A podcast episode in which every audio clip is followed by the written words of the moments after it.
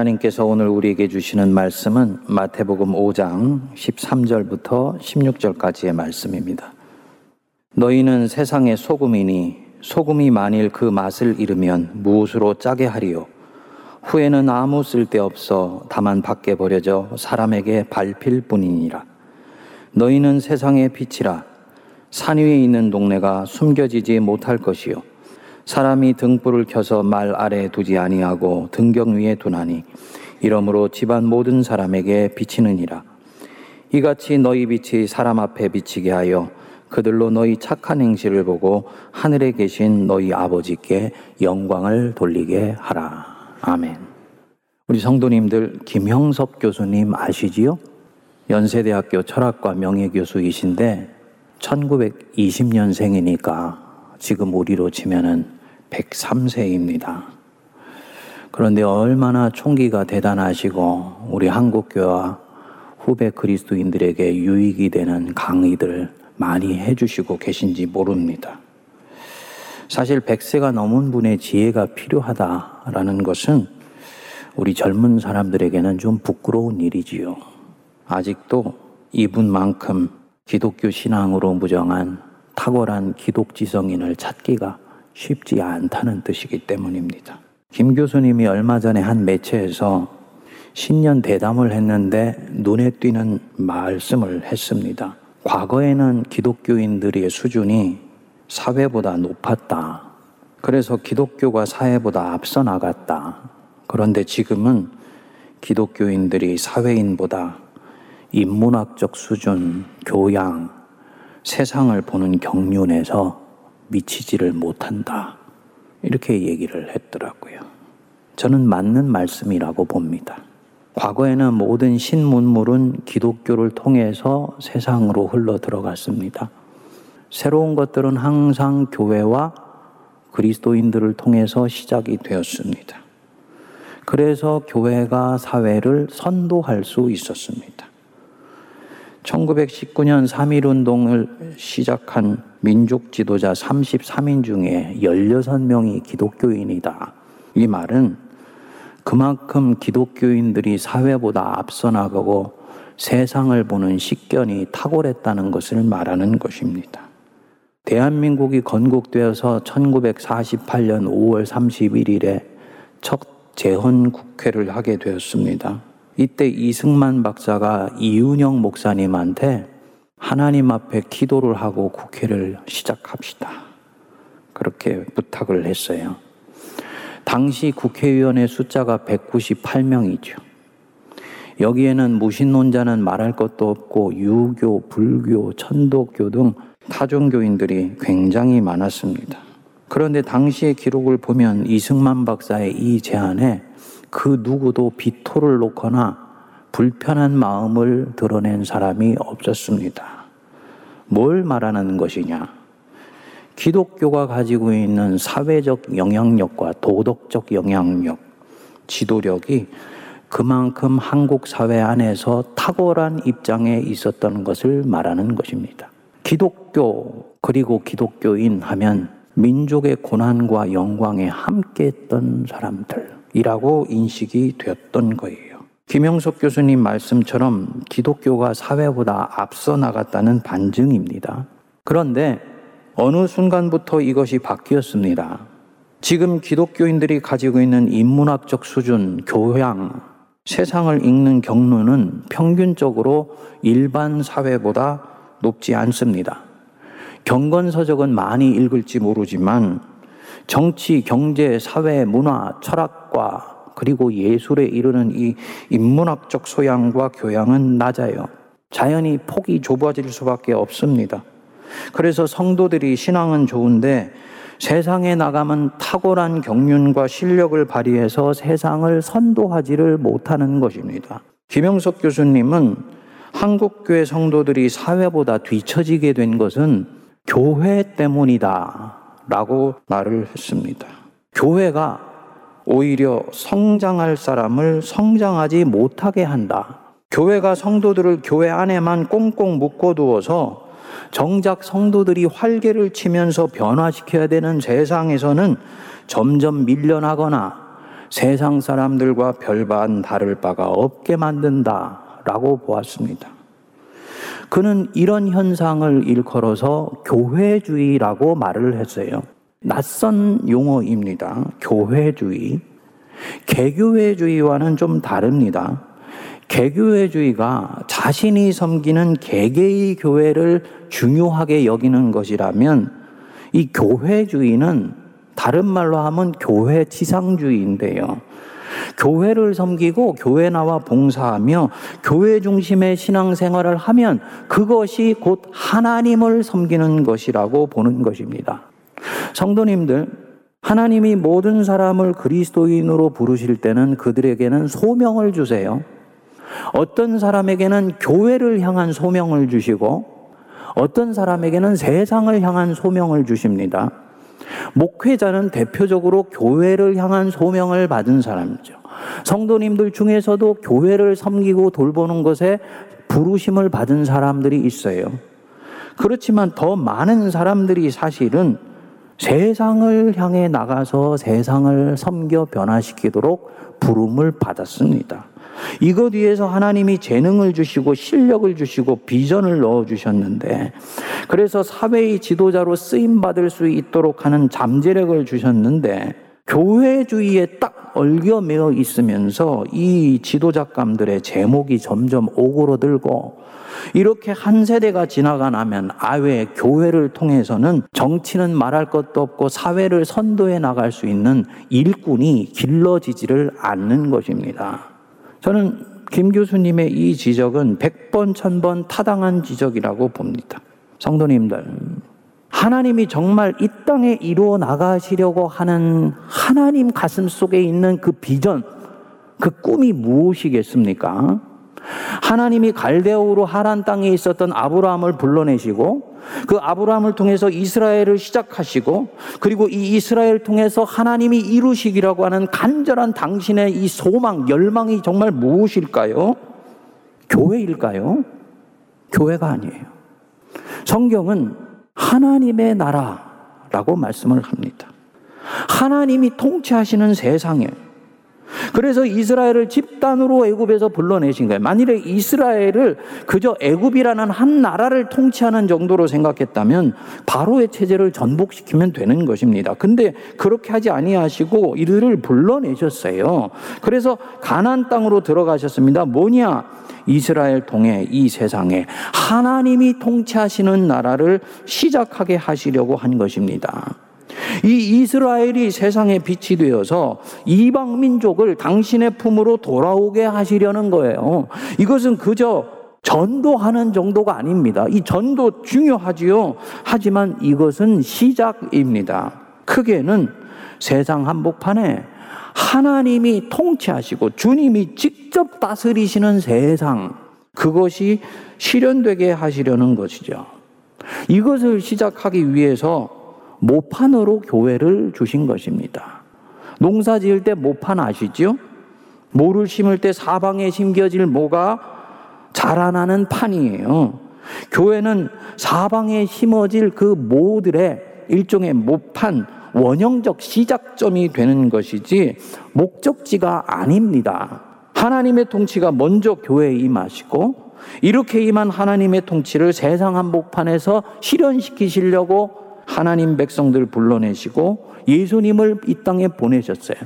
예수님이 죽으시고 부활하셔서 죄와 죽음과 원수의 권세가 세상 한복판에서 결정적으로 꺾여버렸습니다.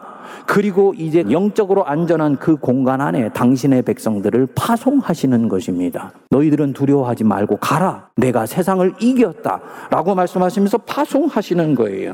하나님 백성을 세상에 보내서 이 백성들로 하여금 하나님의 나라를 이 세상에 만드시려고 하시 는 것입니다.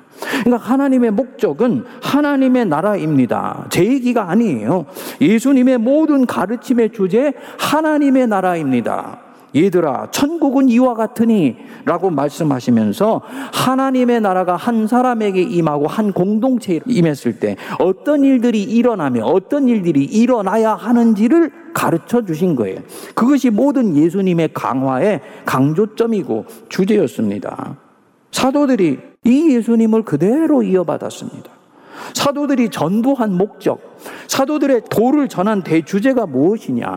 예수 믿고 구원받으세요. 이것만이 아니었어요. 그것은 출발이고 시작이다. 더 큰 것이 무엇이냐? 하나님의 나라입니다. 사도행전 마지막 장 마지막 절 28장 30절 31절에 보면 이렇게 나옵니다. 바울이 온 이태를 자기 셋집에 머물면서 자기에게 오는 사람을 다 영접하고 하나님의 나라를 전파하며 주 예수 그리스도에 관한 모든 것을 담대하게 거침없이 가르치더라. 사도들의 전도의 대주제가 무엇이냐? 하나님의 나라다. 하나님의 통치가 이 땅에 임하는 것이다. 그것을 시작하고 이끌어 가시는 분이 예수님이라는 것을 말씀하는 거지요. 그러니까 그리스도인의 신앙의 대사명이 무엇입니까? 하나님의 나라예요. 내가 적어도 성경적 신앙을 갖고 하나님 중심의 신앙을 갖는다? 나는 하나님의 나라를 바라보며 믿음의 걸음을 계속 추동해 나갑니다. 너희들은 기도할 때 이렇게 기도하여라. 나라의 임하옵시며 라고 기도하라. 하나님이여 하나님의 나라가 이 땅에 임하게 하옵소서 라고 기도하여라. 예수 믿고 잘 되게 하소서가 아니고, 목사는 교회가 부흥되게 하소서가 아니고, 이런 것들 다 소중하지만 이것들이 필요한 이유가 무엇이냐?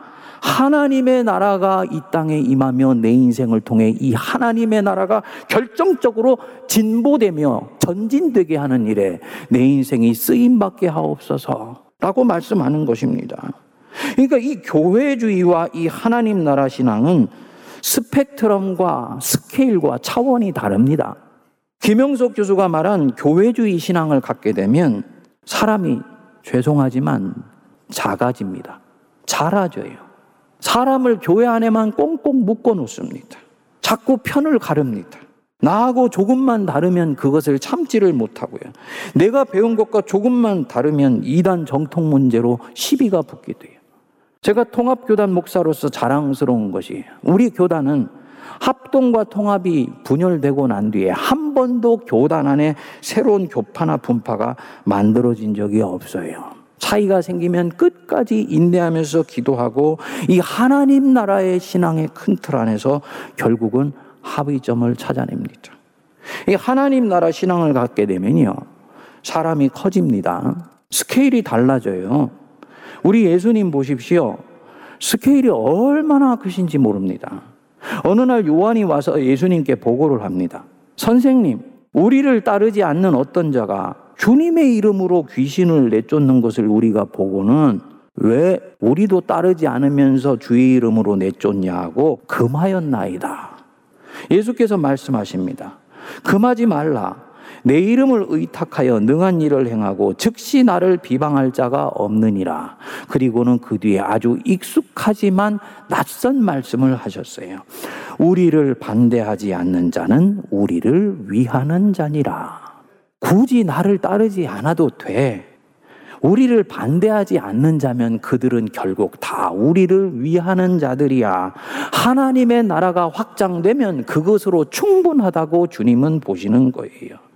그러니까 스케일이 크시고 스펙트럼이 넓으신 거예요. 포용력이 대단하십니다. 좌로도 우로도 치우치지 않습니다. 그럼 중도인가? 예수님은요. 중도이시면서 중도가 아니시고 좌와 우, 보수와 진보, 보수의 가치와 진보의 가치를 이 하나님 나라 신앙 안에서 다 녹여내셨어요. 그래서 예수님의 열두 제자 안에는 가론 유다나 요한 같이 진보적인 성향을 가진 제자도 있었고 세리 마테나 베드로 같이 보수적인 성향을 가진 제자들이 공존했습니다. 교회주의 사고를 하고 있으면 신앙의 초점이 교회입니다.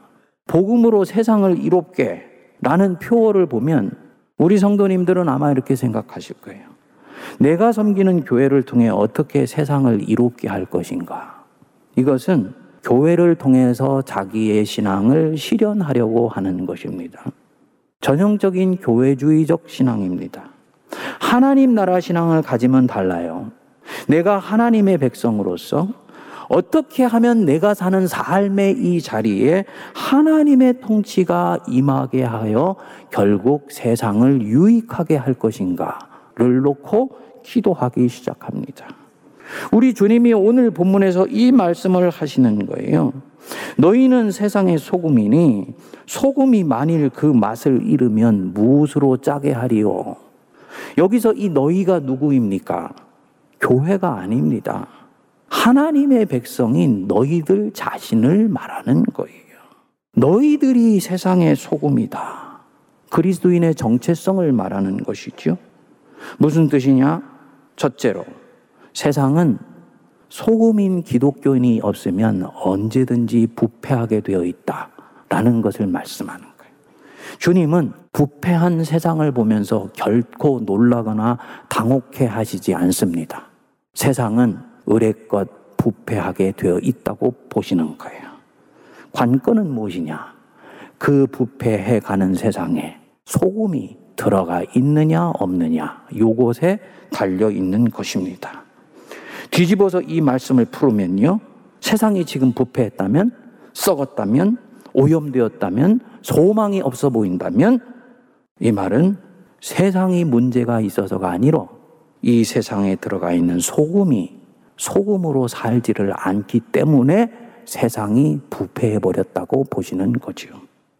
우리 주님 표현으로는 소금이 맛을 잃었기 때문이다. 라고 말씀합니다. 다시 말씀드리면 세상이 문제가 있는 것은 세상 잘못이 아니라는 거예요.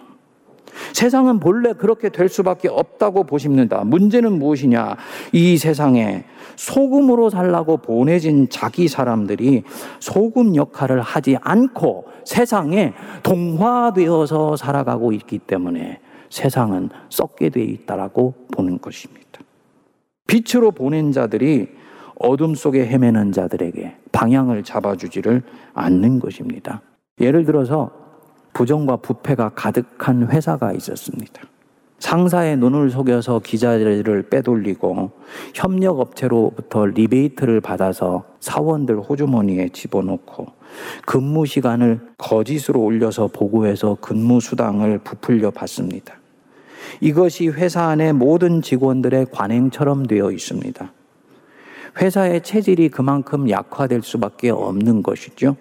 여기에 한 기독교인이 입사를 했습니다.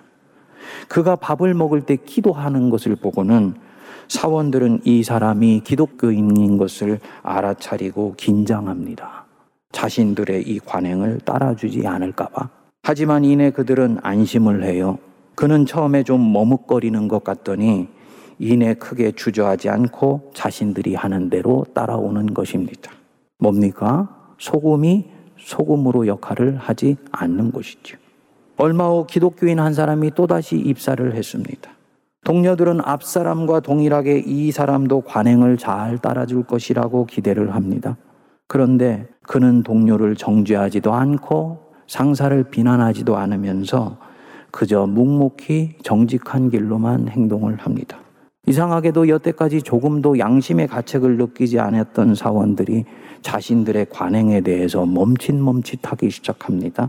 그리고 이 사람의 눈치를 살피게 됩니다. 서서히 자신들의 행동을 교정하게 됩니다. 뭐냐?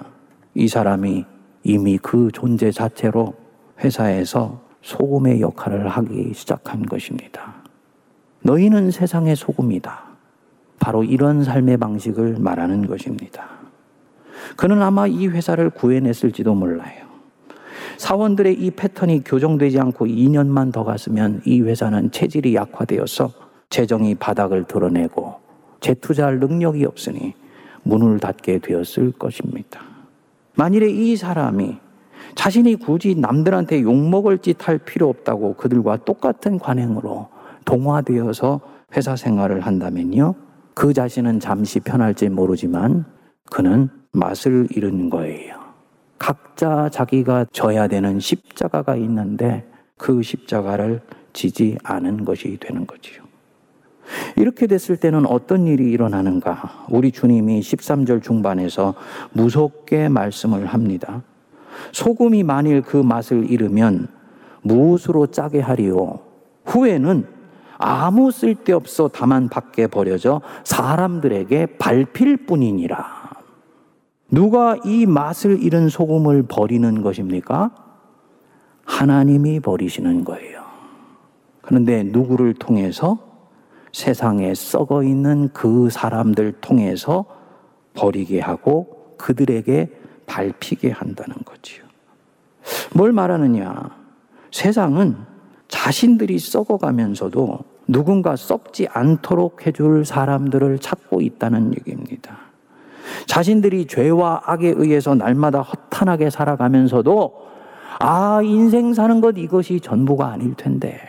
라고 영혼은 탄식하고 있는 거예요. 그런데 그 누군가 앞에 직장에 들어간 그리스도인처럼 소금처럼 보이는 사람이 나타난 것입니다. 겉으로는 긴장하고 있지만 속으로는 뭔가 세일이 일어날 것을 꿈꾸고 있을지도 모르지요.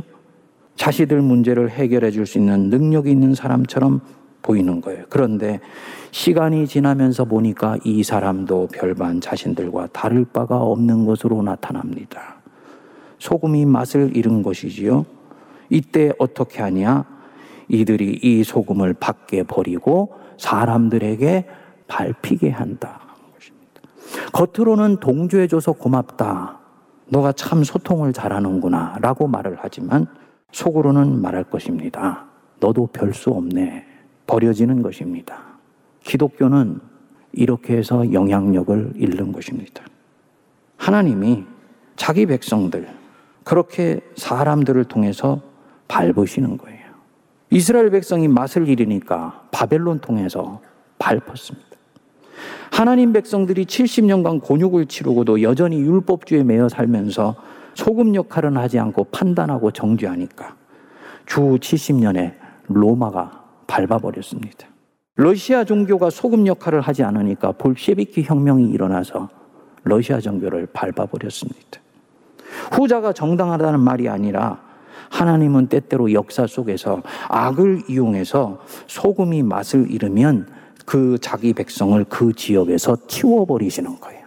개개인은 구원하시지만 교회단이나 집단이나 한 공동체 단위의 교회는 치워버리시는 일이 생기는 것입니다. 무서운 말씀이에요. 성도님들, 우리가 그리스도인이면 세상에서 그리스도인으로서 사는 것 만만치 않지만 세상에 절대로 동화되면 안 됩니다. 너희는 이 세대를 본받지 말라. 바로 이 말씀이에요. 그리고 우리 예수님이 하나님 백성이 세상에서 하나님 백성답게 살 수 있도록 죄와 죽음과 원수의 권세에서 세상을 꺾으시고 부활하셨습니다.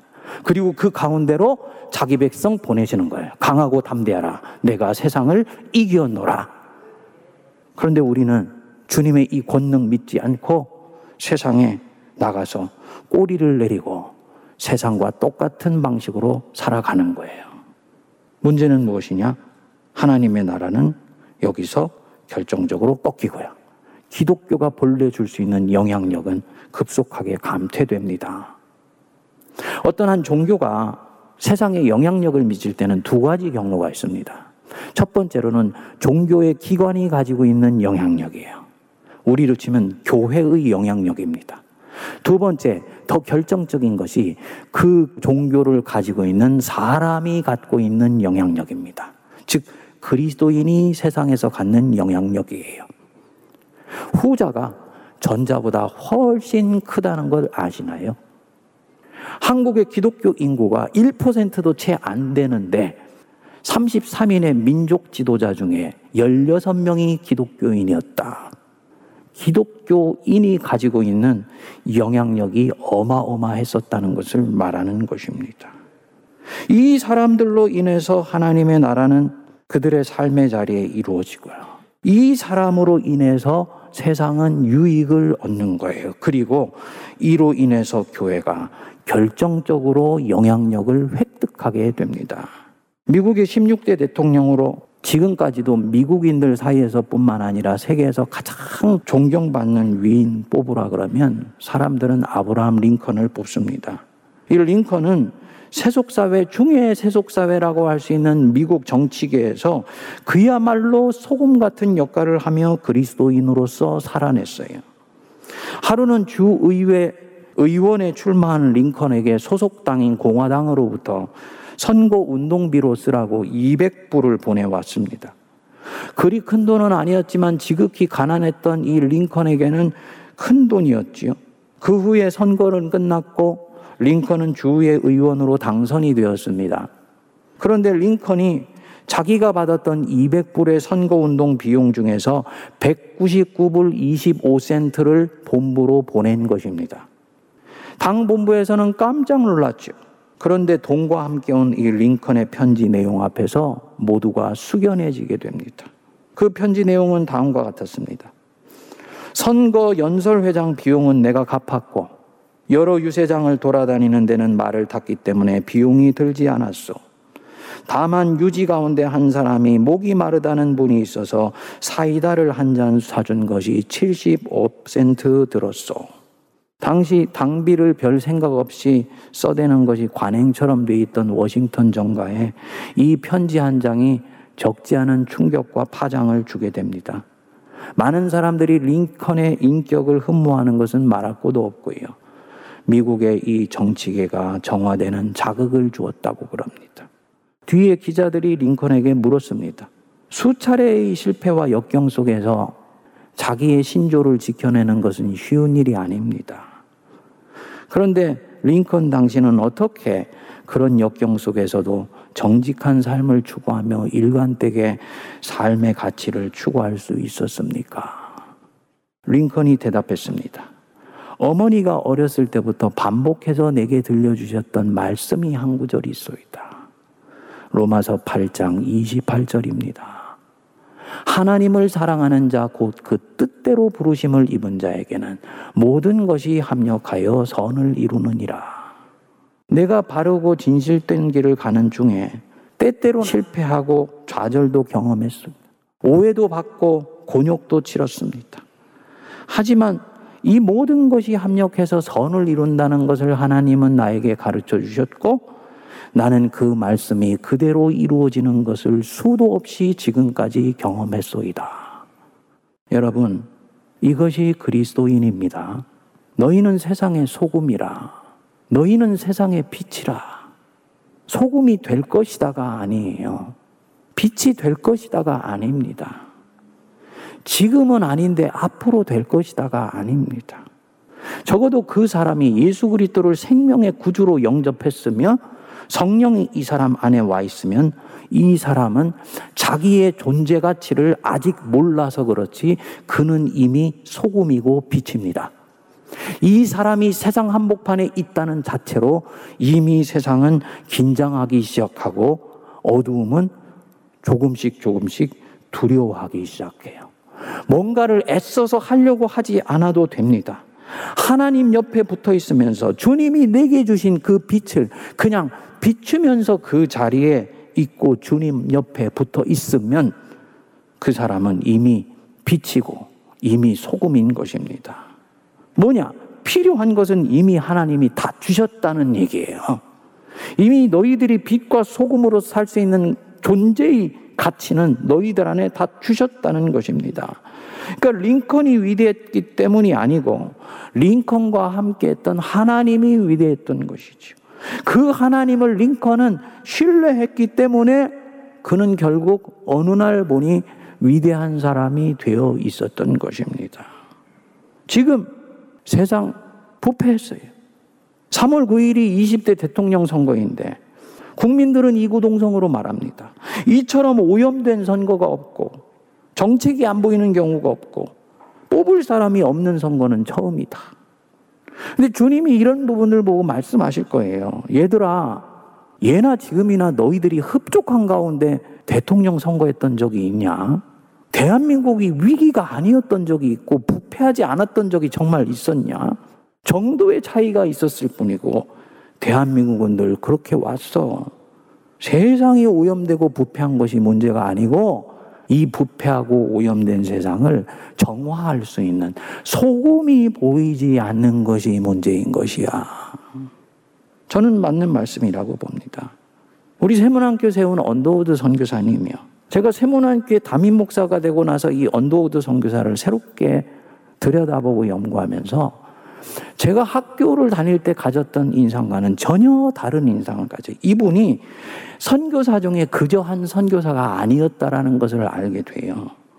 고아인 김규식을 거둬들입니다. 양아들로 삼아서요. 기라성 같은 부한 말에 성각자로 키워내요. 세문안 교회는 그런 김규식 박사 같은 소천한 장립장로를 우리 신앙의 선배로 갖고 있는 거예요. 언더우드는 평양에 숭실학교가 있고 평양신학교가 있는데도 연희 전문을 세우겠다고 얘기를 합니다. 그 당시에 마펫 선교사를 비롯한 미국 북장로교 선교사들이 얼마나 언더우드를 비난했는지 모릅니다. 네가 교파 하나 새로 세우려고 그러는 것 아니냐. 근데 언더우드는 생각이 달랐던 거예요. 평양신학교를 통해서 배출된 인재는 교회를 섬기는 훌륭한 목사를 키워낼 수는 있지만 하나님 나라를 세상에 만들어낼 수 있는 민족을 이끌어갈 경륜가는 키워내지 못한다. 그런 사람을 키워낼 학교가 필요하다. 그래서 문과, 이과는 말할 것도 없고 그 당시에 천대받던 상과를 연희 전문 안에 세우게 됩니다. 그래서 정치, 과학, 상업에까지 하나님의 나라가 이 땅에 이루어지는 꿈을 꾸면서 학교를 세우게 돼요. 너무너무나 고된 작업이었기 때문에 결국은 하나님 앞에 건강을 해치게 돼서 일찍 인생을 마무리하시게 됩니다. 그리고 이 연희 전문이 나오고 난 뒤에 한국에 벤치마킹이 되어서 이화 여전부터 시작해서 숙명 여전, 기독교 학교들이 계속 나오게 되는 거예요. 그리고 이때부터 한국 교회와 한국 교회가 길러낸 인물들이 일정 정도의 시기를 한국 사회를 견인해 나가는 일꾼들로 자리를 잡게 됩니다. 안타깝게 어느 순간부터 한국 교회는 이런 인물이 나오지 않죠. 탁월한 목사는 나오지만 탁월한 인물들은 나오지를 않는다. 이유가 뭐냐? 교회주의에 갇혀 있기 때문입니다. 성도님들, 세문안 교회는 이렇게 탁월하고도 훌륭한 식견을 가진 일대 목사님에 의해서 교회가 시작되었습니다. 복음으로 세상에 하나님의 나라를 이루어가는 포부를 가질 수 있게 되기를 바랍니다. 아멘 하셔야 돼, 이 부분은요. 목사님, 저는 이미 70, 80이 넘었는데요. 아니에요. 우리 노 권사님들, 집사님들이 그런 사람들 나오도록 기도하기 시작하는 순간부터 세문안교회는 이미 세상에 일을 내기 시작하고 있는 줄 믿습니다. 올해가 135주년인데 세문안교회가 본래 가졌던 신앙의 전통을 따라서 교회만 묶여 있지 않고 세상을 경륜하며 새롭게 할 수 있는 하나님의 사람들을 키워내는 일에 결정적인 진보가 있게 되기를 주님의 이름으로 축복드립니다. 기도하겠습니다. 너희는 세상의 소금이니 소금이 만일 그 맛을 잃으면 무엇으로 짜게 하리요? 후에는 아무 쓸데없어 다만 밖에 버려져 사람들에게 밟힐 뿐이라 하셨나이다. 교회에 갇혀 있는 일꾼이 아니요. 세상을 경륜하며 하나님의 나라를 이 땅에 세워갈 하나님의 큰 꿈을 꾸는 사람들을 길러내게 하시고 그러한 우리 성도들 되게 하여 주옵소서 예수님 이름으로 기도하옵나이다. 아멘.